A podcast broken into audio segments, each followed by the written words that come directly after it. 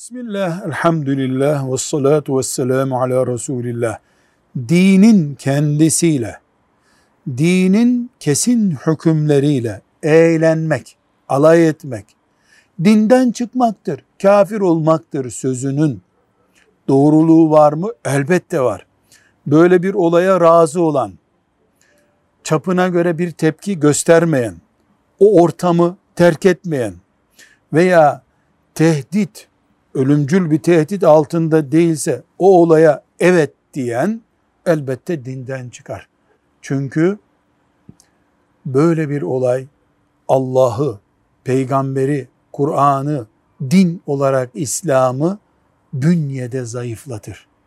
İslam'ın yayılıp güçlenmesi için çalışıp cihad etmek, şehit olmak en büyük makam olduğu gibi tersten bakıldığında da zayıflamasına sebep olmak en büyük hıyanettir.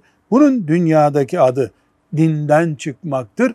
Ahirette de ebedi cehennemde kalmaktır. Velhamdülillahi Rabbil Alemin.